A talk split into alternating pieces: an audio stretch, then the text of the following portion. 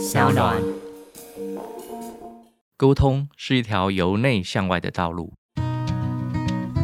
嗨，欢迎来到我的森林，我是很可爱又很可口的海苔熊。海苔熊心里话，在这里陪着你。各位听众朋友，大家好，欢迎回到海苔熊心里话，我是海苔熊。我们今年节目曾经采访到李怡婷老师，然后也多次提到李从建老师很擅长的萨提尔内在冰山模式。然后我那时候觉得，呃，从建老师真的帮我很大的忙，因为我那时候在考萨提尔，那时候在上家族治疗课，然后有他很浅显易懂的方法，就带领我去认识另外一个我完全不知道的领域。好，那我们这次很荣幸邀请到。终于把这个模式应用在商业管理领域的李崇义老师，他先前有出版一本叫做《冰山对话》，也是非常的畅销。那不止融化了我当时跟身边许多合作伙伴，就是一些商业上合作伙伴的关系。那我觉得更重要的是，好像你在一边沟通的当中，也融化了你自己内在的那个冰山。然后我才发现，很多时候我们的技巧都是舍近求远，真的好的对话都是以。自己为起点，那讲起来很玄哈，可是到底要怎么操作呢？哈，当你能够去发展一个内外一致的关系，也是萨提尔一直在讲。那这个一致要如何执行，很非常不容易。所以我们掌声欢迎，呃，今天我们的大来宾崇义老师。Hello，海来熊好，听众朋友大家好，我是李崇义。嗯，哎，崇义老师之前是在做什么相关的？我过去的职业工作都是在 IT 啦、资讯啊这一类的产业。嗯。然后呃，从台湾工作嘛，我是二零零八年去到北京的，嗯，然后在北京是加入了一家这个上市公司，在加拿大待了两年，然后在西谷待了几年，嗯，啊是这样，后来才回到台湾来，嗯，所以一路上大概资讯产业做了二十几年吧，然后回到台湾才成立了这个啊长乐兔这个机构，嗯，然后在大力的推广心理学相关的这个知识。嗯，是这样。那你这么多年在外打拼，跟这些资讯相关产业等合作，然后你也当到很不错职位，你觉得在职场上最常面临的问题会是什么？职场上的其实问题五花八门呐，那要看你是做什么职职务工作的。比如说像我，很多时候是做专案管理，嗯，那一开始我们当然是学专案管理嘛，嗯，像我自己还拿了 PMP，过去十几年前那个时候 PMP。我们还没有中文的考试，都是用英文去考的。嗯，那当时这个 PMP 还好像还蛮吃香的，但现在后来啊也推广的多了，比较少人在谈了。嗯，那所以学的都是跟这个专案管理相关的。嗯，然后再来就是进了上市公司以后，又要做这个财报，所以你要预估这个财报，还有就是未来的前景要怎么跟投资人讲话。嗯，所以啊，除了专案管理、财务管理，然后要人员管理，还有客户管理。嗯，所以后来我又走到业务的这一端，所以跟这个业务啊、销售啊又有很紧密的关系。那其实问题或者是困难不尽相同，但是都有一个很重要的关键，就是怎么跟人去沟通。嗯，因为其实这些事情啊，在我来看本身都是能够解决的，但比较难的是人，人怎么去靠近，怎么去谈话，这点我觉得是比较困难的。哦，我知道，我觉得。呃，事情的确可以解决，然后人有些时候那个 emoji 哈，就感觉一不对，然后所有事情就是会卡在那里。是，你可以举个例子，让我们比较可以理解一下什么叫做你其实好像好好讲可以讲清楚，然后大家都可以达到一定的这个合作或满意，可是实际上就是有什么地方卡着。呃，好比说我在这个北京当主管的时候，然后我有个下属，有个经理。他的这个谈话的时候，他比较偏讨好的姿态。我们在讲萨提尔有几个应对姿态嘛？那他的姿态是比较偏讨好的。嗯，所以你看我在传递一个讯息的时候，我就叮嘱大家说，因为我们当时在做测试哈，很多的这个客户的设备都要经过我们的测试。嗯，那设备都是保密，经过保密协议的。嗯，那不能够遗失。所以如果设备遗失，我们要负很大的责任。那我下头的这个经理呢，他。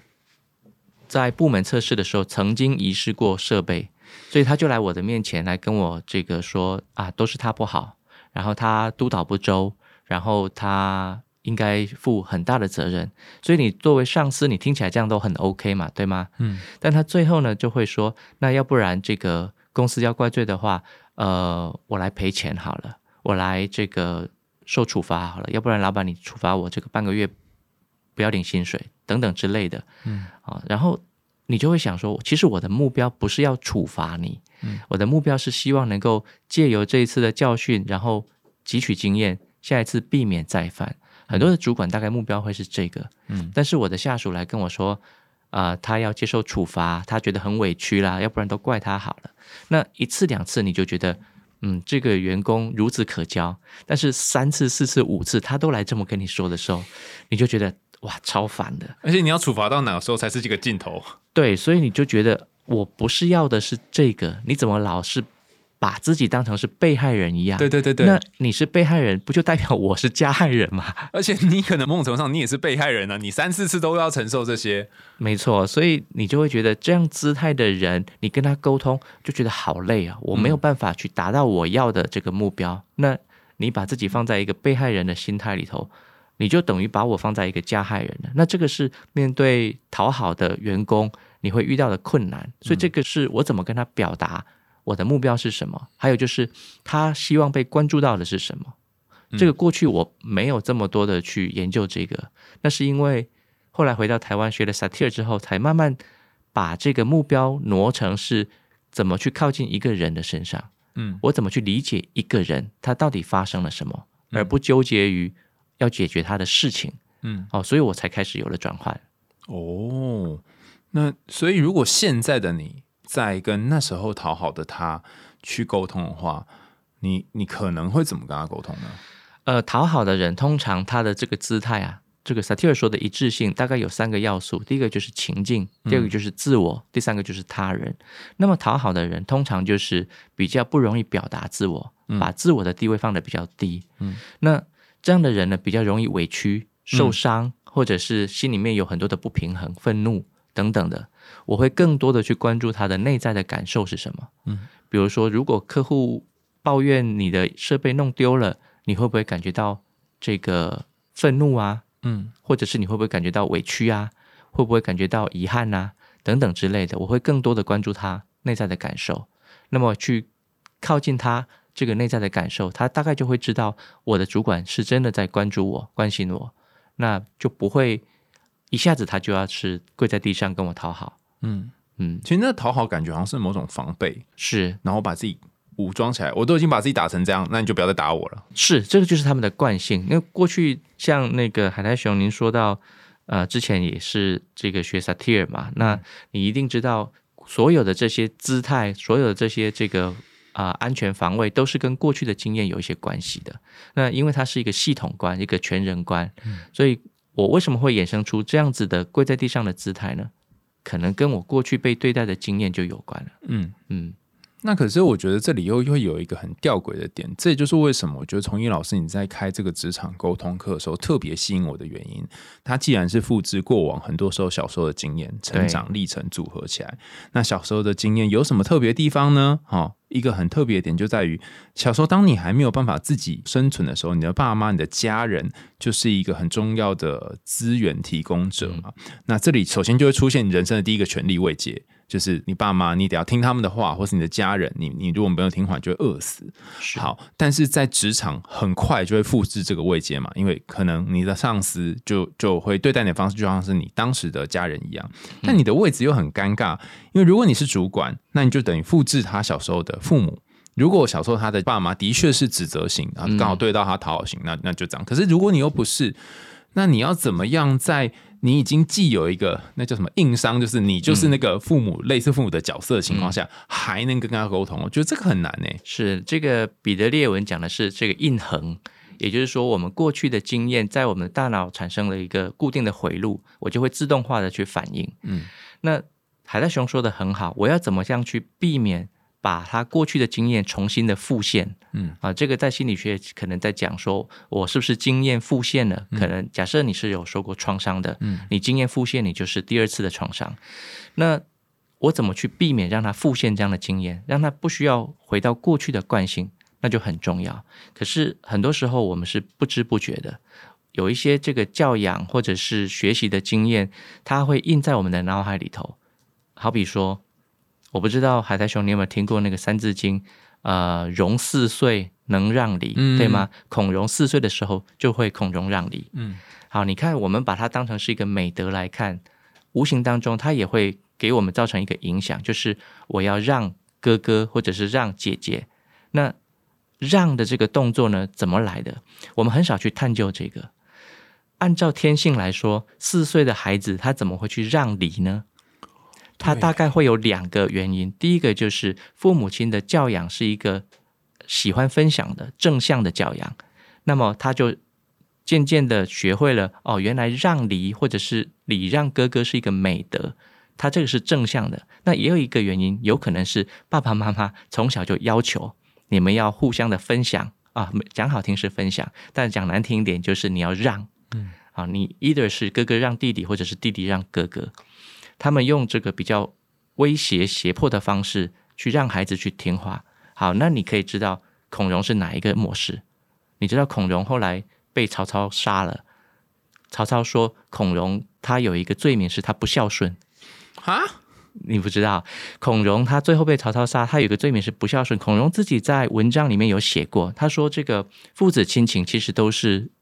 都是疏离的，妈妈呢就跟瓶子里面的水一样，倒出去就没有了。所以他说，这个物质离开了瓶子以后，他们就分离了。所以他也曾经写过，呃，如果他同时要面对饥荒的百姓跟饥饿的爸爸，他宁愿先为饥荒的百姓。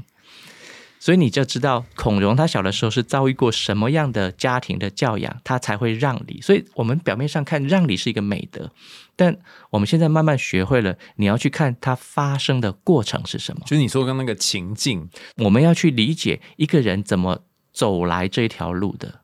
有一本书是那个欧普拉写的，你发生了什么？嗯嗯嗯嗯。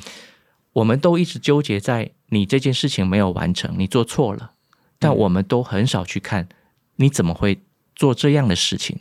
嗯，去好奇他，好比说前一阵子那个呃幼儿园的未读事件，对吗？嗯，我们都可能是跟着风向去挞伐了这个幼儿园的老师，后来证明是没有的事情嘛。假设我们是能够更好奇一个人的内在的发展，你就会去问，会去想，如果这件事情是真的，老师怎么要未读呢？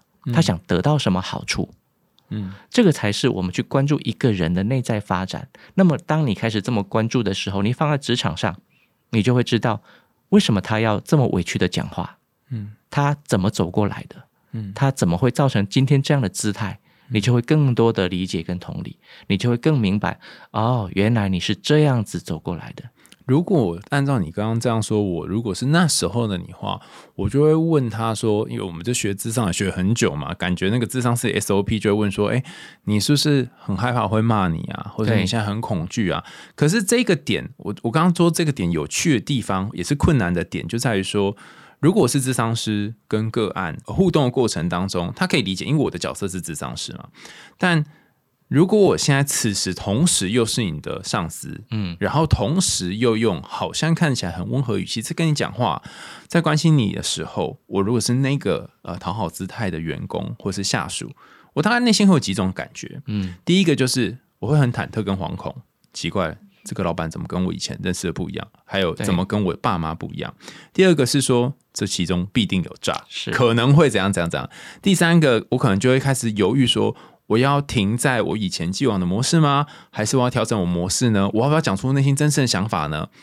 那此时就不会像在智商室一样嘛，因为智商室不会有这么多的怀疑或防备。嗯，那在上司这个位置，其实我就再就不知道该怎么办。我就看到这一个下属，他就在那边，呃，他只经历一个很奇怪的情境。是，嗯。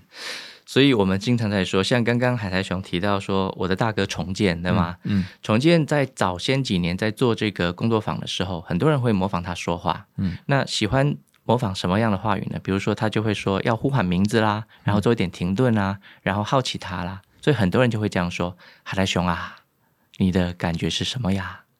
会这么说。对，好，那你一旦陷入到这个。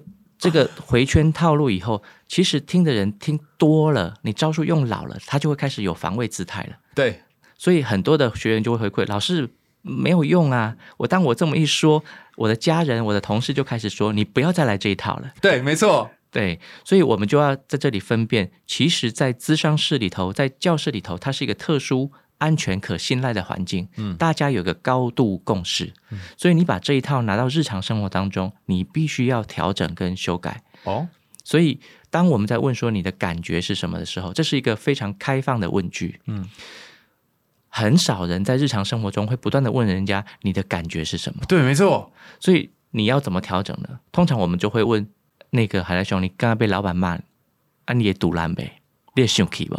哦，这么问就很自然，它变成是一个很封闭式的谈话。你可能可以稍微开放一点点，半封闭的，就是你刚刚被老板骂，你会不会生气或者是很委屈啊？这就是比全封闭稍微更开放一点，有选项的，嗯，是委屈呢，还是生气呢，还是会觉得这个落寞呢？嗯，啊，这是有选项的。那更封闭就稍微更合理一点，你会不会很生气啊？嗯，我在这个课程里头也会讲，呃，用。感受来作为一个敲门砖啊，那你要避免掉我们在课堂上用的“你有什么感觉”这样子的套路，人家很容易就会有一个警戒性、防卫、教条感的感觉。是是哦，然后然后，而且我觉得它不是一次一招毙命，它真的是渐进的。比方说。我在你书里面那个冰山对话就有看到那个你，反正你跟岳母跟岳父就说，跟岳父说啊，等下要去开刀是个小手术啊，你不要紧张哦，哈，整个路途上都一直在说不要紧张，嗯，但谁最紧张呢？就从肢体语言可以感觉出来是岳母比较紧张嘛，是对，然后可是这时候如果你要说，哎，你是不是有点紧张？通常他第一秒都不会承认，没错，没错，所以我们在说那个大脑，大脑通常运作很快哈，很多人会这个无意识的不断的一直讲话。尤其在做这个自媒体的，嗯，尤其在镜头面前，我不知道海苔熊会不会，当这个我害怕会有空白，害怕会有尴尬的时候，我就会不由自主的口头上不断的一直讲，一直讲，因为我害怕那个空白，嗯，所以下意识的就会在语言上呈现一种惯性的姿态，嗯，我就会否认我没有我没有紧张啊，嗯，可是我们要记得运用一些留白或者是停顿的技巧，就停在那里。让他去经验自己，那个时候他的大脑才会稍微停缓一些，能够去体验他自己，他就能够更靠近自己多一点。所以刚刚您举的这个例子，我岳母在紧张，实际上我没有去反驳他，我就问他：“妈，你会不会紧张？”他一下就要回应我：“我不会紧张，因为不是我开刀。”可是我没有反应他，我就继续开我的车。过了不到一分钟，他自己就回应了，说：“其实也蛮紧张的。”好，这个就代表什么？我们都在惯性里头。我的第一个当下的回应就是我不紧张。可是你要是真的去体验自己一下的话，你就会发觉，其实我跟我自己蛮疏离的，我都不知道我怎么了。嗯，而且有些时候长辈那个反射弧很长，就是你你一直跟他们辩，或一直推他哈，然后你就会发现，你越推呢，他就越否认。是，那反而就是像从前他也都说，其实当你停顿或安静的时候。就是你心里面情绪才会从此发生，你才感觉到会浮出来。嗯，对，所以少一点在这个惯性里头工作，但有的时候是你自己不自觉的啦。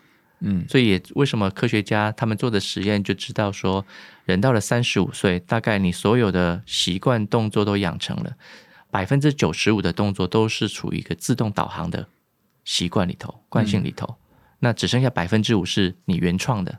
那你想想，挺可悲的。每天生活起来，大概只剩下百分之五是一个原创性的动作，嗯，其他的都是你养成的，包含你来去做捷运或者去开车，你根本想都不用想，你都知道捷运刷卡哔哔就过了，然后开车这个车库门打开，你就开车上去了。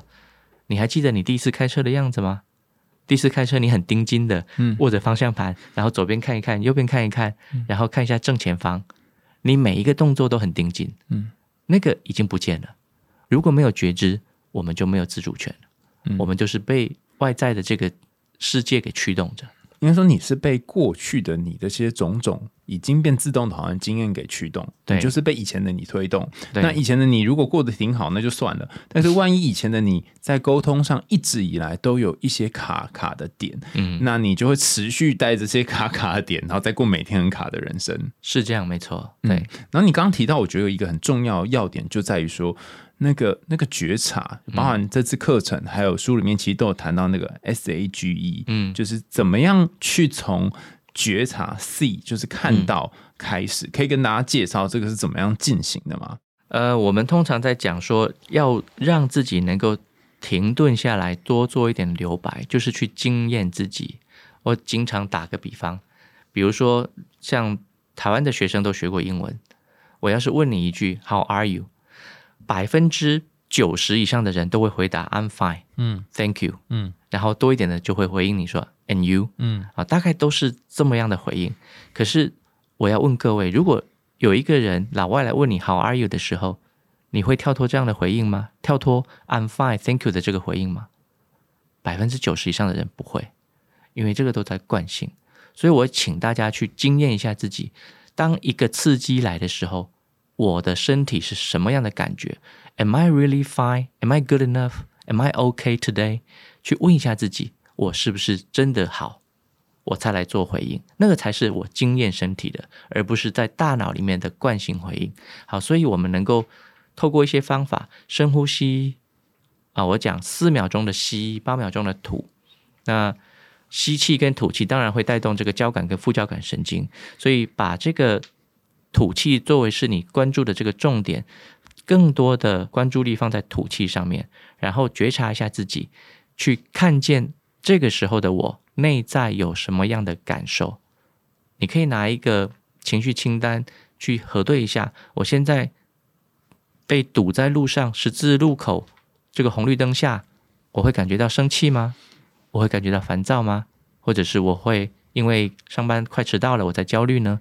如果有，我把它点名出来，点名出来就是看见。所以我的英文字母第一个 s a g e 第一个字是 see it，看见这个情绪；第二个字就是 acknowledge it，就是承认它。所以除了看见以外，我还要去承认。第三个就是 granted，允许它。为什么讲 granted？因为我是情绪的主人，我不是被情绪给操控的，所以是由我来发号施令，是我来允许你存在的。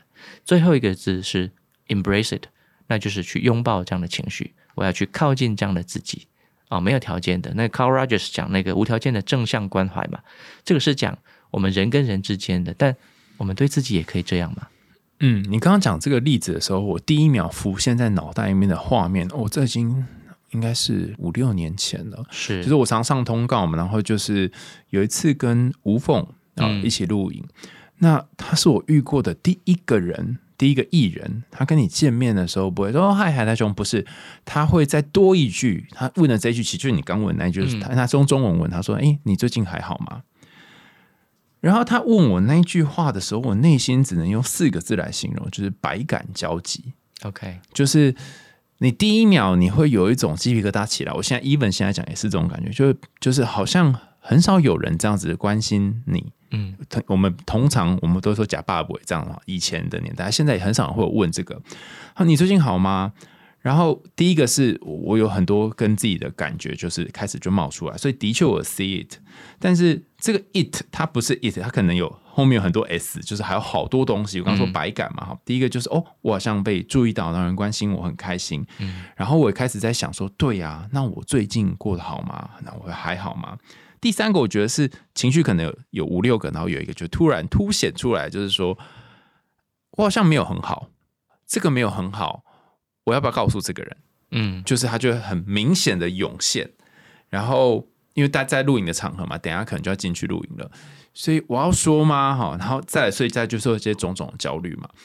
最后，我就是这些情绪出来之后呢，因为萨提尔讲那个冰山就会有你些有行为还有内外有没有一致嘛？做一做一个非常不一致的回应，我就跟他说：“哎，还不错啊，然后过得很好，就是就是很打哈哈，那很肤浅的，就说对啊，那你呢？什么什么，就是等于就是 I'm fine, thank you, and you 的那个。”中文版哈，然后他说哦，那他就讲他最近发生的事情。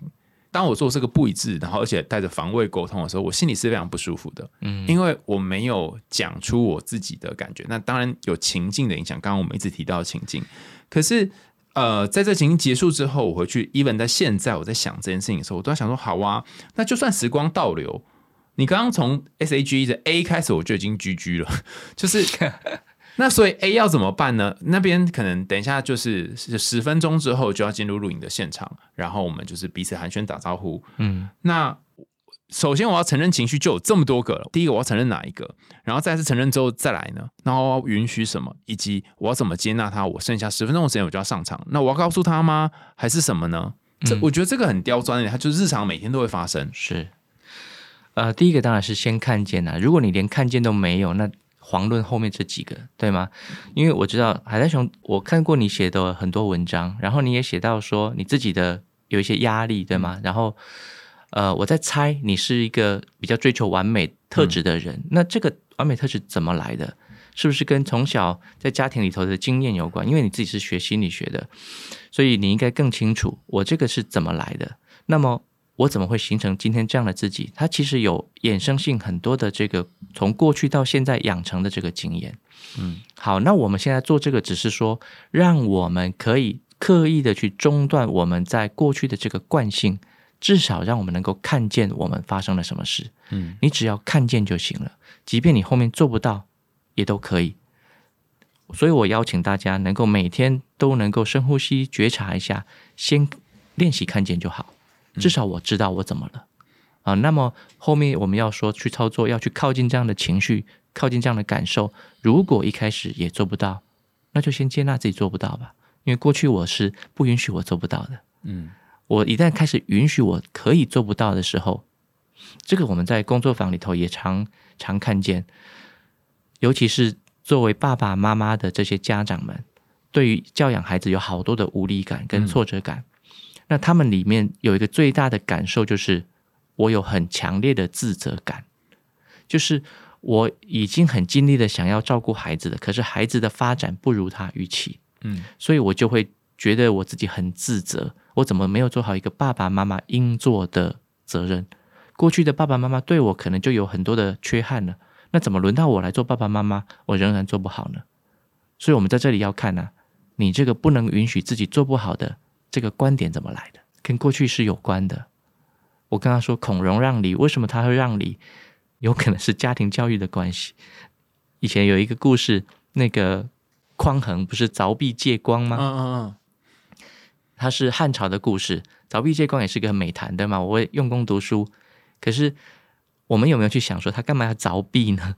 就他家没有灯，他没有，他家没有灯，对他去偷光嘛，对吧？换一个角度来看的话，他其实。当官了以后，他是一个大贪官，你知道吗？啊，我不知道哎。今天好多人设崩坏，糟糕，古人人设崩坏。好，所以，所以其实我们要更多的去好奇一个人他的发展的历程是什么，而不是去看到一个事件的你当做是结果。你觉得他凿壁偷光是一个美德，是一个结果。你看到他作为贪官，他贪了很多的良田美地啊，虽然他在朝野当官，当了很大的官，那他不是一个结果，嗯，他一定是。有他的发展的来源的。那如果说我事后，因为当下就很快就录影嘛，我可能就只能够 S，就是嗯，C 这样，那就一一直 S S S S 哈。那或者我要练习一段时间 S，那个 A G E 可能要放在事后。你看，even 到现在，我想起这件事情，或者是那天录影结束之后，我脑袋就会浮现这个画面嘛，所以我又再度会有那种不一致的、不舒服的、焦虑的感觉。然后我承认，就是说，哦。或许我在一些场合底下，我没有办法呈现出真实的自己。就本来大家呃上镜头，你就会有种种的面具啊，节目你就是要有一些效果。然后我就看像刚呃钟毅老师说的，就说哦，因为我妈就是一个也是呃很要求效率然后完美的人，所以我可以看见。小时候，妈妈她不一定会要求我要做到这么完美，但有些时候就是身教，你会看到他是一个这样的人，然后你就默默默默就学起来，那你就开始认真念书。好，我知道，我知道，靠，我都念这么多年心理学，我知道我现在的行为都是以前影响的，所以啊，再来嘞，然后呢，我不能说好哦，自此之后呢，我就什么事情都推给原生家庭，不是这样搞的吧？嗯，当然不是，当然不是。我们知道过去怎么成长的，那我就有机会去在我这里能够做改变。嗯，所以刚刚像海苔熊说。我过了一段时间，我现在想起来，我还是觉得当初怎么是这样子。大陆的用语讲说后怕了，就是说我到事后了，我还还有一些惶恐，有一些担心。那么我会不断的去回想当时怎么会这样，我怎么没有那样做，我怎么要这样做？嗯，好，我会不断的有这种小剧场出现。很多时候可以反映一件事情，就是哎，我没有很长的在当下，我经常的拿过去的事情来忧虑，我拿未来的事情来焦虑，但是我很。不在这个当下，我当下的感受是什么？我当下的冲击是什么？我要能够更觉知这个才对。所以你看，人家说开悟的人啊，托勒对吗？当下的力量，他在当下能够更多的去觉察。那我更记得有一个小故事，呃，一间庙里头，老和尚跟小和尚在生活。老和尚是开悟的，这个小和尚还没有开悟，那小和尚就问老和尚说：“开悟是什么样子？开悟以前跟开悟以后有什么不一样？”他说：“开悟以前呢，我每天就是上山砍柴，然后做饭。”那小和尚说：“那开悟之后呢？”他说：“开悟之后是上山砍柴跟做饭，那不是一样吗？”对，小和尚就这么问。老和尚说：“不，以前我的这个开悟前是上山是为了要砍柴。”砍柴是为了要做饭，做饭是为了明天还要再上山，所以我都是为了未来而焦虑着。但是现在开悟之后，我是上山就是上山，专注于现在。也就是说，现在这个当下，你看我在上山就是上山的时候，我路边其实有好多的美景哎，嗯，我过去都没有留意啊。这个就是当下。砍柴的时候就是砍柴，我专注的做这件事情在当下。那么我在劈柴的时候，我的力道多少？我的斧头准不准？我都在这个当下做觉察，而不是为了要做饭这件事情而焦虑。嗯，所以我们要把这个思绪，或者是说把这个感官拉回到当下来，那就有助于我们能够跟自己更连接多一点。嗯，你刚刚讲这个，我就想到我昨天晚上睡前看到一篇 Instagram 贴文哈。那心理学叫做 rumination。你刚刚说那个后怕期，我们就是 rumination，就是反刍。年轻人用一个新的词叫做翻篇，嗯，翻到下一篇章的翻篇。那用古人的词叫做穷思竭虑，刚好跟翻篇相反。你每一天都在想以前的事情，每一天都在。忧虑以往或者未来的东西的话，你的大脑的资源总是会被你用穷的，是用光的。那你在那边穷思竭虑过程当中，其他人就在往前进了，所以不如就把这个焦点放在当下。所以搞老半天还是在 S 嘛？可我觉得这个 S 真的是讲起来很简单一个字，但它很刁钻。比方说，你刚刚就问说，好，我那我想到以前发生什么事，它是有历史有脉络的。可是此时我现在坐在这里，对面坐着你的时候，我再跟你讲。那时候我发生的这件事，我跟吴凤发生事情的时候，此时的我是什么感觉呢？是对，然后我就意识到，哦，此时的 S 又有几个不同的感觉。第一个就是我有一种焦虑，就是说我很怕讲出这件事情之后，你会觉得啊，我好像很很烂很废。好，那所以那个完美主义又跑出来 again 嘛，对不对？对。然后还有一个是我我刚刚在 S 不知道第二还第三遍的时候才发现这件东西，就是说我有一种生气。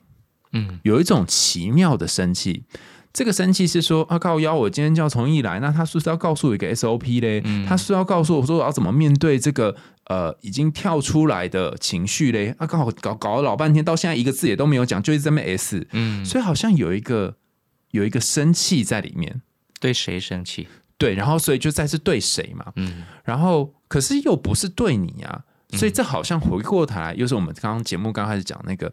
会不会你对人的方式就是在对你自己？就我对我自己有一种生气，是说，啊，为什么永远没有办法把，好像把那个事情 fix up，就是完成，然后做好，嗯，这样子。所以现在又有 S 就有很多不同的阶段嘛。对，所以那 A G E 都一直不用派上用场，就对，先接纳就好了。海来熊，我们所以在讲说，先接纳这个状态就行了。嗯，你看为什么我会经常的跟自己生气？所以我们通常会这样问啊。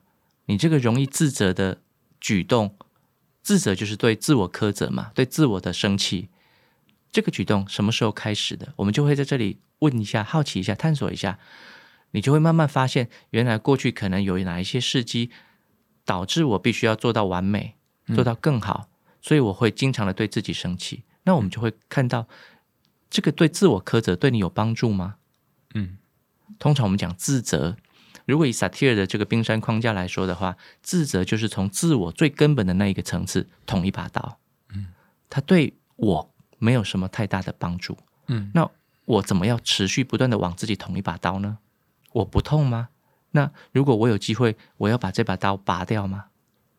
你刚刚有讲一段话，就是说，呃，我们在那个后怕你，我在听你讲话的过程当中很神哦，脑袋又浮现一个画面，其实你讲那些话。我大概不会跟自己讲，可是我觉得这些话好耳熟哦。嗯就是那个呃你当初怎么不这样做呢？你不知道怎样这样做比较好吗？我想说，哦，我不会这样讲话。嗯，但是这句话既然熟，就代表我听过嘛。那为什么就是这个声音是从哪里来的呢？所以我就想说，哦，我妈超会讲这种话，她超级宇宙第一名会讲这种话。我不论做事情做好或做不好，她说你那时候怎么没有想到这个？你那时候怎么没有想到那个？那刚刚说接纳嘛，所以我在想说，好啊，因为我不可能去调整。就算我现在跟我妈沟通变得比较好，但是小时候那些经验还是还是持续在那，我不可能是做时光机嘛。但是有一种想象的时光机是，那时候妈妈可能她要忙很多的事情，所以她只能够不加思索，刚刚前面讲自动化跳出来。那有没有可能是我如果可以回到那时候，我当成那时候的妈妈，或者是我当成那时候的我，我想要怎样被对待？是这个我们在讲哈，呃，海来熊应该有看过那个《Good Will Hunting》，就是心灵捕手。这个、嗯我们都知道，小的时候我被爸爸打，爸爸家暴我是不是我的问题？是爸爸的情绪管理不好，对吗？你看那个麦特戴蒙在演这个天才少年的时候，他大脑都知道。这个叫认知，所以很多人就会自己告诉自己啊，妈妈也不是故意的，爸爸也不是故意的，这个叫认知。可是我们在讲认知没有办法改变一个人，嗯，体验才可以。什么叫体验？有一次我在做企业内训的时候，有一个主管，他说他的下属常常会跟他谈这个加薪的事情，然后他就说公司有规定，他没有办法给他加到他满意的这个薪资。那他说他都尽了力了，可是他没有做到怎么办？我说你这么尽力的一个主管，如果你是你自己的老板，我要你去想象一下，你看到一个主管他对于他的下属这么卖力的想要为他去着想，你会对他有什么看法？他说我很敬佩这样的人。他说老师，当我讲完这句话以后，我突然鸡皮疙瘩，就像你刚刚说的，鸡皮疙瘩都冒起来。我说对，我就是要你起鸡皮疙瘩，对你自己从内在一个产生出来的一种欣赏跟敬佩感，这个叫体验。因为过去我们都是用认知的，你知道那个做这个咨商也好，或者是心理学也好，它有一个发展的脉络。早期我们做那个呃弗洛伊德的时候，都是精神分析为主，后来就是行为主义的，对吗？你知道那个桑代克跟那个狗，那后来更多的谈是认知主义的，再后来才是 Carl Rogers 他们做的是人本主义的。嗯那近代又不一样了，它整合所有这一百多年来的心理学，它做一个全人的这个系统式的去做一个治疗或者是一个谈话。那它其实有演变的。那以前我们早期都都觉得说人是可以被训练的嘛，这是行为主义，所以用打的就可以啦。所以以前为什么流行用打的？因为觉得这会有用啊，因为这是行为主义啊。所以你懂得这个历程，你懂得去好奇这个过程，你就更明白哦，原来我们是这样发展过来的。原来我也是可以改变的，我不用受限于过去的经验，我是可以有一个新的选择的。嗯，但是每一次跟你对话的人，他不一定真的在跟你谈完之后，他就能够立即有体验。有可能他还在那个防卫里面，就像我们刚刚一开始举的那跟下属讲话里，我昨天跟一个妈妈讲话，对，然后我就开始跟他分享完之后说：“哎，那你可不可以感觉体验一下你跟那个弟弟讲话的时候啊？如果你是那弟弟，你有什么感觉？”我说：“我如果是他，我才不会怎样怎样怎样怎样怎样。”那我就在想说，好，我这时候我可以让他去体验，但是我如果让他去体验，我等于是离开了我自己，我得先感觉到此时我怎么了，然后又回到刚刚那个 S 嘛，我就想说，嗯，现在我好像有一个意图，有有一个想要去做点什么，说的太好了，嗯说的太好。其实跟对话者有关，跟我有关，跟妈妈无关。哦，就是现在这个此刻这个当下的任何的发生是跟我有关，什么意思？你看啊、呃有一个学员来跟我说，老师，我的那个我的朋友，他妹妹几年前轻生过世了，然后他都呈现一个忧郁状态，他觉得他没有帮到他妹妹。嗯，老师，我要怎么去帮他？他说，老师，我是学佛的，那个每个人都可以是菩萨，我要怎么去帮他？我说，菩萨是什么？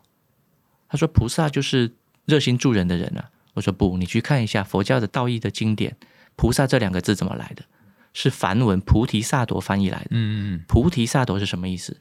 菩提就是正道明心，萨埵是什么？有情众生。嗯，所以两个字合在一起，菩萨就是觉知有情者。好，我现在要问了，我们能够先觉知自己吗？嗯不是要你去救人哎，菩萨这两个字原本的翻译没有叫你去救人，嗯，可是我们通常有一个惯性，就是我要去救人，嗯，所以作为不管你是智商师也好，或者是作为一般的人跟人家谈话也好，我是不是又落入到了我又要救人的惯性？嗯，所以我才会不断的要用语言上去指责他，或者是不断的给他说道理，希望他改变。嗯，那个不是同理啊，顶多只是同情而已。布内布让说的同理是要跳到那个洞里头去感受人家的感受，嗯，不是要救他出来。而且你要跳之前，你还要先感受一下自己怎么了。没错，所以觉知就变得很重要。我能够看见时时刻刻的当下很重要。嗯，我要是能够觉知一下自己。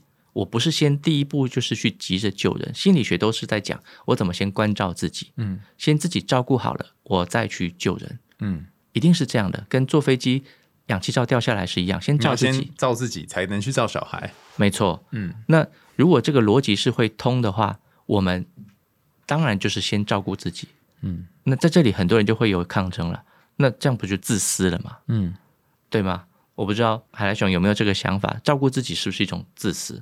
你看那个前一阵子，两年前疫情刚起来的时候，台湾口罩当时在缺，嗯，那有的人就说我们要这个人机几机，人力几力，可能要捐一些口罩到对岸或者是到国外去。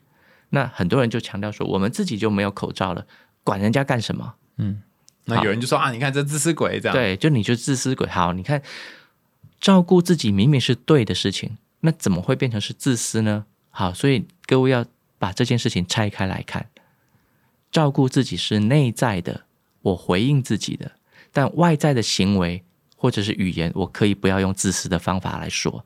好比说，我如果要先照顾好自己，先帮助台湾的同胞的话，我可以说法就是：我看到国外的这个情况实在很悲惨，我也很想帮助他，但因为台湾现在就不够了，所以我们可能要先把自己先顾好。那海外的同胞，我们会努力的生产口罩，将来再帮助他们。好，这个说话可能就是先照顾好自己。但如果你把这个话说成是我们没有办法照顾国外，因为我们自己都来不及了，我走，我们可能去管得到别人。那这个话听起来就有点自私，所以完全是表达的问题。而且这样反过来想，就刚跟那个飞机到氧气罩是一样的道理，就是说，如果我们自己都顾不好，然后此时又把口罩给别人，那这样搞得我们这边可能也开始有疫情，全球来说疫情又会变得更严峻。是，所以你反而就是因为你以为照顾了别人，结果又使得这个整个状况变得更差。是，所以我说的是照顾自己是从内而外的。嗯，那你在外在在表达的时候，在应对的时候，你不需要用自私的方式做表达。那很多人搞混了，很多人在学习了以后，他通常都会挂一句口头禅在身上：“我要先照顾自己，嗯，我要先照顾自己。”别人听起来就很这个东北话叫膈应，就是很不舒服。嗯，你你老讲着你要照顾自己，什么意思？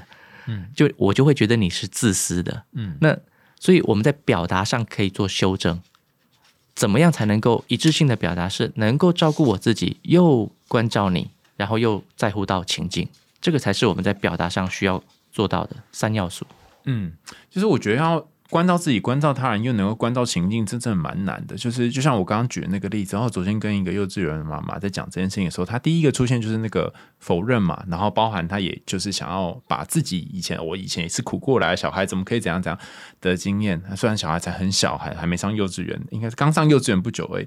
嗯，然后我如果注意力都放在我要怎么改变他，我此时就发现哦，我掉进去，他也想要改变他小孩这一个回圈里面。对，那要怎么照顾自己呢？所以我就先发现哦。我好焦虑，我好像试着想要努力改变他，然后这个心情我就也很能够理解妈妈的这时候的心情，是她也很想改变小孩。然后我不知道为什么，因为我发现了这个自己身上的这种感受，嗯，然后我就讲了一句跟我当下的感觉完全一致的话，但我也不晓得就是完全就是符合那个妈妈话，就说啊，对啊，有些时候哈，就是你会发现有有的人或是身边某一些人，你发现他好像。跟你想要的去的方向不太一样，或者是他总是做出让你觉得哦很傻眼的事情，你真的会觉得很气或者很气馁。嗯，好，其实我在讲他了。对，那然后他妈妈就突然觉得，哎，对，就是这样子，我也是这种感觉哈。那他没有意识到说我对他是这样的，可能他对小孩是如此。然后也因为他这个对也之后，我发现的态度好像有点软化。本来要解决的问题，似乎变成不是问题了。嗯，嗯，所以它是一个，你得先照顾好自己的感受，然后这个一致的沟通，它其实看起来好像很很一般，但它可以勾动很多东西。所以啦，你看这个我们在内在如果是受伤的情况底下，或者是愤怒的情况底下，你想要做外在更好的应对，那就很困难的。你你规避不掉这个感受带来的冲击的。所以我在那个录一个节目的时候，我也说啊，有一个妈妈，她不断的在骂她的孩子，说为什么玩具都不收。然后他说他经常的会有这种愤怒感，我就问他这个愤怒感从何而来，因为他认为他先生离她而去，他便变成单亲家庭，他自己要照顾孩子，所以他的观点上就认为这个家是不完全的。嗯，那我就问他了，你这个家的完整性从哪里来的？原来他过去也是单亲家庭长大的孩子，单亲家庭里面，他的妈妈照顾他的时候，他的妈妈也有很多的愤怒感。嗯，我就问他啦，如果能够回到过去十岁，妈妈正在骂你的时候，你最希望家庭怎么样？他说希望爸爸回来。我说爸爸回来这件事别谈了，因为他已经事实了。嗯，如果再来一次，能够回到过去，你希望妈妈怎么样？他说我希望妈妈快乐。我说妈妈快乐给你带来什么好处？他说妈妈快乐，我也快乐。他说到这里，他就哭了。嗯，我说你这个眼泪是什么？嗯她说我想到我，原来我都不快乐，所以我为什么对孩子这么多的指责？原来是我童年时期我也经历过这一些啊，妈妈不快乐，我也不快乐。但现在轮到我在教养孩子的时候，我也不快乐。所以我在教养孩子，我有好多的指责，我有好多的担心。然后所以我就会复制一个也不快乐的小孩，这并不是我想要的。是的，没错。但是你没有把这个东西讲出来，他心里面就默默的，哎，好像接接到了一些东西。是的，是的，所以你看过去对我们的影响有多大，我都不自觉的。如果你没有透过这样谈话，你根本不知道。嗯，他其实有一点有点 tricky，就是说，我就像我常常也收到很多的这个听众会说什么，啊那个谁谁谁怎样怎样，我要怎么帮忙他，或我要怎么改变他。我后来就意识到一个点，就是说，当你觉得有一个人哈，不论如何你怎么努力都无法改变他的时候，你不是要去想说他怎么了，而是要想你怎么了。说得好，说得好，完全就是我。对，所以我怎么了？为什么我要一直帮别人？我的内在是不是有很多的焦虑？嗯，那么我要问各位啊，我可以焦虑吗？哎，对啊，我觉得我跟我焦虑也奋战了很多年了。我如果可以焦虑，那我就焦虑就好了。我看到别人不被救的时候，我有好多的焦虑，那我允许我焦虑吗？我如果可以焦虑，那我就不救人了嘛，我就让我自己焦虑吧，嗯对吗？当你越能够接纳自己的焦虑，你就越有力量，越有力量，你就在内在产生一个很强大的支持感。嗯那么接下来你就可以做什么？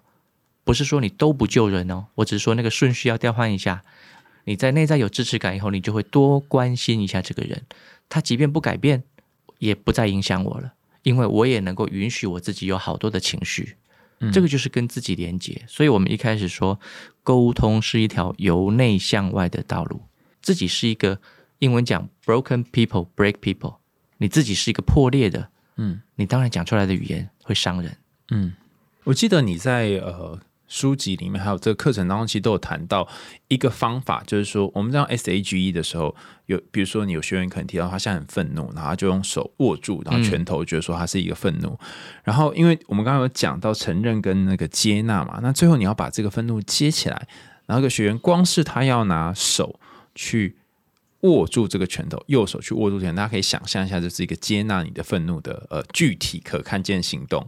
的时候呢，他就发现这个动作他做不出来，他没有办法接，他甚至没有办法拥抱他，他就是呃生气，然后我就是从小被说不可以生气，然后我现在好了，我看到我生气，可是我就是无法把它接起来，然后我讨厌这个，对，所以他一样没有办法完成这四步骤，他就会卡在这里。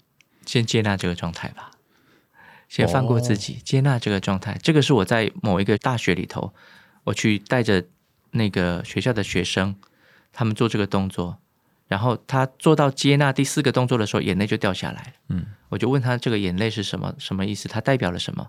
他说过去爸爸妈妈都不允许我有情绪的，嗯，我怎么可以有情绪呢？所以我没有办法，我我手伸不进来，他眼泪就在那里狂哭。嗯我就邀请他，你先看到这个状态就好了，先接纳这个状态就好。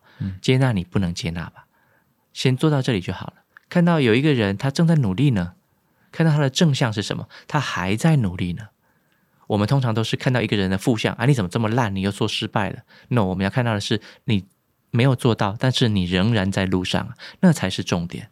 嗯，而且那一刻本身他就在哭了嘛，所以那个情绪就在那里，然后他也没有试着要做点什么。那个过程看起来好像没做到，过程其实已经正在做了。是的，当然。所以你看前几天有一个 NBA 的球星被记者问说：“你怎么看待这么失败的一年？”嗯，你看那个球星说。我请问你啊，你过去几年，你有每一年都被加薪吗？你有每一年都升官吗？Michael Jordan 有每一年都拿冠军戒指吗？嗯，那如果没有，你会称 Michael Jordan 没有拿冠军戒指的那一年是失败吗？所以都是一个过程，嗯，我们都在这个过程里头而已，嗯，我有一个信念，有一个目标，那么我在路上了。我们要看到的是这个，我还没有放弃呀，我又没有说我要不干了，嗯，所以当我可以接纳失败的时候，哎，我不会放弃，哎。我接纳失败，我是会有更大的力量会鼓励我往前走，因为我可以失败啊。嗯，这才是我。那我觉得老师在这一次的课程里面，就是他特别关注在职场的部分嘛，就是能不能跟我们举一下例子，就是说，哎，课程里面会教什么？尤其是常常我不论是听你或听从建老师在课堂上分享，很多时候会流于很像。在一个特殊空间或环境里面讲，那我记得这个呃课程有非常多不同的章节，那其中第六章就在谈呃任何在职场上面的互动，然后包含还有很多情境剧嘛，然后看那个你很认真写那个脚本哦，是可以跟大家分享一下，说具体里面你可能用什么样方法协助大家把呃萨提尔的几个不同的沟通姿态，所谓的冰山，然后一致的沟通应用在职场里面吗？我觉得这个比较特别的是，第一个，因为我自己在职场待了很长时间。所以从基层员工一直到这个主管，我最后的那个 title 是 president，在戏谷。那等于说我这个职业生涯，我其实经历了很多的职位。所以我从在做这个最后第六章节的职场模拟的时候，我大概就涵盖了几个部分。第一个就是你是员工，你对上的如何去应对老板，然后评级的你怎么去应对同事，还有就是如果你是主管，你怎么去应对下属，分成这几个维度。呃，它是重温了我在前面五个章节谈到的理论也好，或者是一些步骤也好，嗯，我会让他在第六章节跟第七章节的这个案例模拟里头去拆解。比如说，这个人谈话他是没有关注到什么，所以他是什么样的姿态？那当这个姿态在呈现的时候，我可以怎么样更好的去引领他？分成了不同的这个维度去拆解一个谈话的过程。那给出一些我的看法，最后让他们再重新模拟，用一个新的方式去应对。比方说，一个我觉得可能大家都会遇到的状况，就是同事之间互相推卸责任，嗯，然后增加工作量。那这时候该怎么办？是这个就是界限的议题。嗯，如果同事要甩锅，或者是把责任都丢给你，那我会怎么应对？嗯，好，这里面我们当然谈到有几个东西。第一个就是我是不是能够踩住我的界限？嗯，那在同事面前，我又不伤和气，我能够表达我自己。嗯，啊，这个大概会在课程里头去呈现，我怎么去谈，踩住界限，我也能够一致的表达。我们讲在表观三个哈，在乎情境，表达自己跟这个关照他人，三个都能够兼顾。所以基本上在案例模拟里面，我们会把它拆解出来。当同事在甩锅的时候，他说了哪些话？那我会怎么解读他？嗯，那。在解读完以后，我重新回应自己之后，我会怎么去应对他？比方说，如果同事就直接跟你说啊，这个不是那时候主管开会就说你负责嘛，嗯，但是其实你知道那个不是你负责的，对，所以哎，那应该就是你明天要把它交给老板嘛，那我们就先去做别的事情，我还有别的要忙。那这时候你要讲什么？你心里已经很不爽，然后你想要踩界限，但你心你里面又有像刚刚讲觉察，你又开始在想说，我才刚进来不久。那我万一就变得这么难搞，那以后怎么办呢？我还要活吗？我还要跟这个同事工作吗？而且他很资深诶，他已经在那待十年了，老板心腹啊！我这样随便一搞，我就 GG 了。那好多声音都跑出来，是那这时候要怎么办？海爱雄，你说的正好是我们在案例的模拟的一个例子。一个新进员工一个月，那面对在公司里面五年、十年的一个老鸟，嗯，他来要求你做简报的时候。那你正好要忙老板的事，嗯，那新员工他要怎么去应对这样的人？嗯，当然我是花了一整个章节来谈这个事情了。在这个 podcast 里面，我只能提到说，通常我遇到这样的案例，我的目标是什么？我要去表达吗？我可以表达吗？我想要表达吗？如果你不想，那是另外一回事，我就不要表达，我就照做。他讲了，我就照做。嗯，那如果我想要表达，那我可以怎么表达？是的，我可以怎么表达？那我没有办法表达出来，我的内在有卡住哪一个点，是我造成我无法表达的点？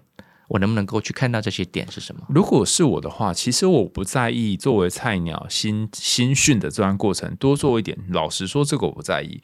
但其实我比较在意的是，会不会这变成长期来一个惯性？然后我可能可以做这一次。那我的界限是我希望它不要变成一个常态，嗯，可是我不可能跟一个老鸟说，好啊，那这次我先做，但是因为我还要做老板的事情，那以后就是可能没有办法再像这样，这样很怪吧，嗯，就是这到底要怎么讲才有可能可以顾及到情境、对方还有我自己？所以你看，第一个就是当老鸟来要求我，我会觉得委屈吗？会啊，那我能表达我的委屈吗？啊，不能啊，哈，这个就是一体的，对吗？嗯，我有委屈，我怎么不能表达？因为我才刚进来啊，好，所以这个就是课题。当我有委屈，我能够如实的表达吗？因为当我有委屈，我能够表达出来，这才叫内外一致。嗯，否则我自己就是一个不一致的人。明明我委屈的要死，干掉他，干掉的要死，可是我却口头上一点为我自己发声都没有，我都不敢讲。那我们就在这里问啊：如果说了会怎么样？说了会有什么冲击？那说的时候，我能不能够也照顾别人？我我我如果说，哎，这个那个不好意思啊，因为就是我记得那时候开会的时候是老板说是给你做啊，怎么会变成我呢？啊，这就没有照顾到他的情绪嘛？嗯，对，所以如果海苔兄你是老鸟，嗯，你来叫我做一件事情，假设我是新人，嗯，我有委屈，嗯，我就会这时候跟海苔兄你说，那个海苔兄，你这次请我做这个报表，其实我看到以后，其实我有点紧张，我有点委屈，因为我好像是新来的，那我这么坦诚跟你说。你作为资深的前辈，你会不高兴吗？好像不会，不会。嗯，那我表达了我的委屈啦，那我也关照你了，因为我关照你是说你会不会不高兴？因为我很坦诚的告诉你，嗯，如果你不会，那表示我们有进一步可以谈的空间了，嗯，对吗？过去的事我连谈都不想谈，我要不就是苦苦的吞下这一颗苦果，要不就是大声的指责他。你以为你是老娘，你就可以欺负我？过去的习惯可能是这样。可是对方的回应可能不会像我，因为我人比较好嘛，我可能就会说啊，我那以前也是这样子啊，我以前是这样过来的啊，不会做就做做就会啦。是，那此时你就会切到第二次的觉察嘛，因为这时候又会有一个新回应。那这时候就会看，所以你要重新再设定目标，说哦，这个人可不可以表达，然后讲什么？我在这里在案例里头，我也会运用这个，我就会在这里问了哦，所以你是希望我帮你做这个报表对吗？没有，这本来就是你该做的啊。哦，是我该做的啊！好，那我想请问你啊，那我还没来之前，这个报表都怎么完成的？哦，然后他可能就会开始有一些情绪，或他可能会意识到说，当然，我们为什么要跟人连接？其实你要能够对话，他才有一个连接，否则你没有连接的话，我们在谈这个目标都是白谈的。因为我要去关注你这个人怎么了，所以从以前到现在你是怎么做的，他对我来讲很重要。我就会知道你的心理的发展是什么。那这一次因为我来了，所以你希望我来帮你做，是因为你忙不过来是吗？嗯，那这个事情我可以有一个请求吗？如果我跟我的经理谈，是不是能够把经理的事情先挪后一点，我来先来做你的事情？我来问问经理，你觉得海苔兄这样好吗？啊，那我就内心觉得很尴尬，说糟糕，他如果要去跟经理谈哦，所以你会。我如果这样谈，你会不舒服是不是？那我我应该说我会害怕哦，你会害怕哦。谢谢你跟我说你会害怕。那怎么样做我们可以更好呢？这个就有一个谈判的空间了。哦，这就是谈话。否则我们过去的习惯就是要不我就是吃下来，要不就是很拙劣的去拒绝他，然后造成彼此的不和。我现在是好奇你过去到现在你是怎么做的？你的内在哪里有一个卡关的障碍？嗯，我多倾听了，我就知道了。那么无形当中，我们两个就站在一起了。我们是共同的去面对这个问题，而不是我们是对立面。我要或者是我不要。嗯，它有一个差异在。哎，我发现你你教的这个职场沟通术啊，跟其他我听到这种职场的沟通有一个很大的差异，嗯，就是你如果只看表面，好像某一种厚黑学的勾心斗角我用某一种方式呢，然后怎样，然后你有一些担心，所以你就只好跟我站同一边。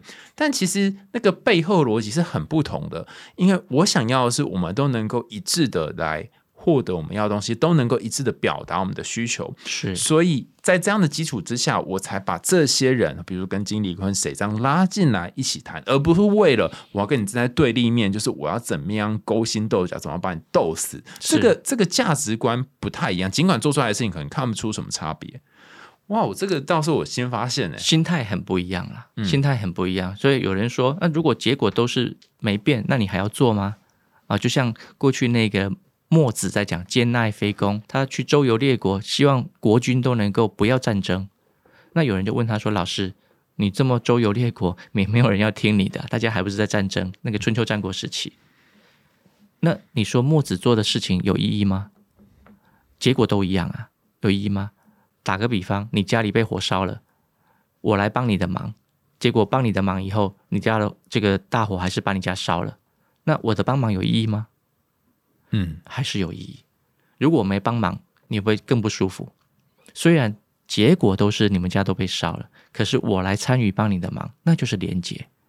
所以它都是一个正向的意涵里头。我们在职场上，如果你是一个正向积极的姿态，其实它会帮助你在这个职场里头不断的有连接，不断的跟人家能够更靠近一些。而且就算你这一次沟通没有办法达成一个双赢或大家都能够满意的结果，但这一次的尝试，他可能就会诶对你有一些不一样的看法，然后这不一样的看法就会影响到下一次的沟通。所以有些时候那个建长城不是一次就搞定，你真的是。尤其面对很多老鸟或上司或是下属，就像刚刚一直谈到那个历史的堆叠是很长的，是，你需要滴水穿石。长城也是从秦朝或者是更早以前建到明朝嘛，对吗？对啊，所以需要一点时间。嗯那如果大家对于今天的从一老师有关于萨提尔的这个职场沟通课有兴趣的话，可以在知识卫星看到。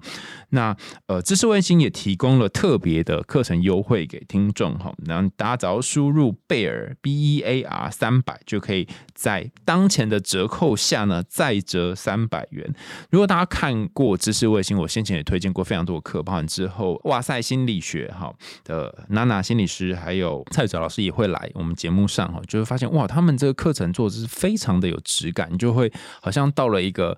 豪华的别墅里面一样，但是因为羊毛出在羊身上嘛，所以课程的费用也是价格不菲。不过，不过哈，你在期限内购买的话，可以用可能二分之一或三分之一更低廉的价格，好，就是在提前就金先超前预购这个。预购的金额其实是非常非常划算的，那就有期限的限制。那大家可以在知识卫星上面就可以看到有那个 banner 哈，就是呃萨提尔的职场沟通课。那你目前购买的话有三五折的优惠，我们下面会留那个资讯栏给大家，三五折很夸张哎，可能一堂堂一万块的课，你就是用三千多块可以买到，然后再加上我们就是节目听众特殊专属优惠，就是再折三百元这样子。那最后我想要问问看，从宇老师，呃，对于这堂课。然后，甚至是对于不论是职场新鲜人，或在职场里面工作一段时间，然后感觉到疲乏，然后每次要沟通都觉得啊、好累哦，有没有什么话想跟他们说？先认识自己，先理解自己，先靠近自己吧。有一句话是这么说的，我最近也常引用，叫做“花若盛开，蝴蝶自来”，嗯，对吗？但这句话应该要倒过来看，如果蝴蝶不来，花还有盛开吗？要么我生下来就是想开花。那就对了，请你开花吧。哦，哇，好，就是如果让你心绽放出一朵花的话，那不论不只是职场，可能是像这堂课里面谈到亲子关系，或者是你身边的其他人际关系，也会绽放出一朵一朵芬芳的花。好，今天谢谢老师来到我们现场，然后大也欢迎大家到知识卫星继续去上面找找许多有趣而且实用的课程。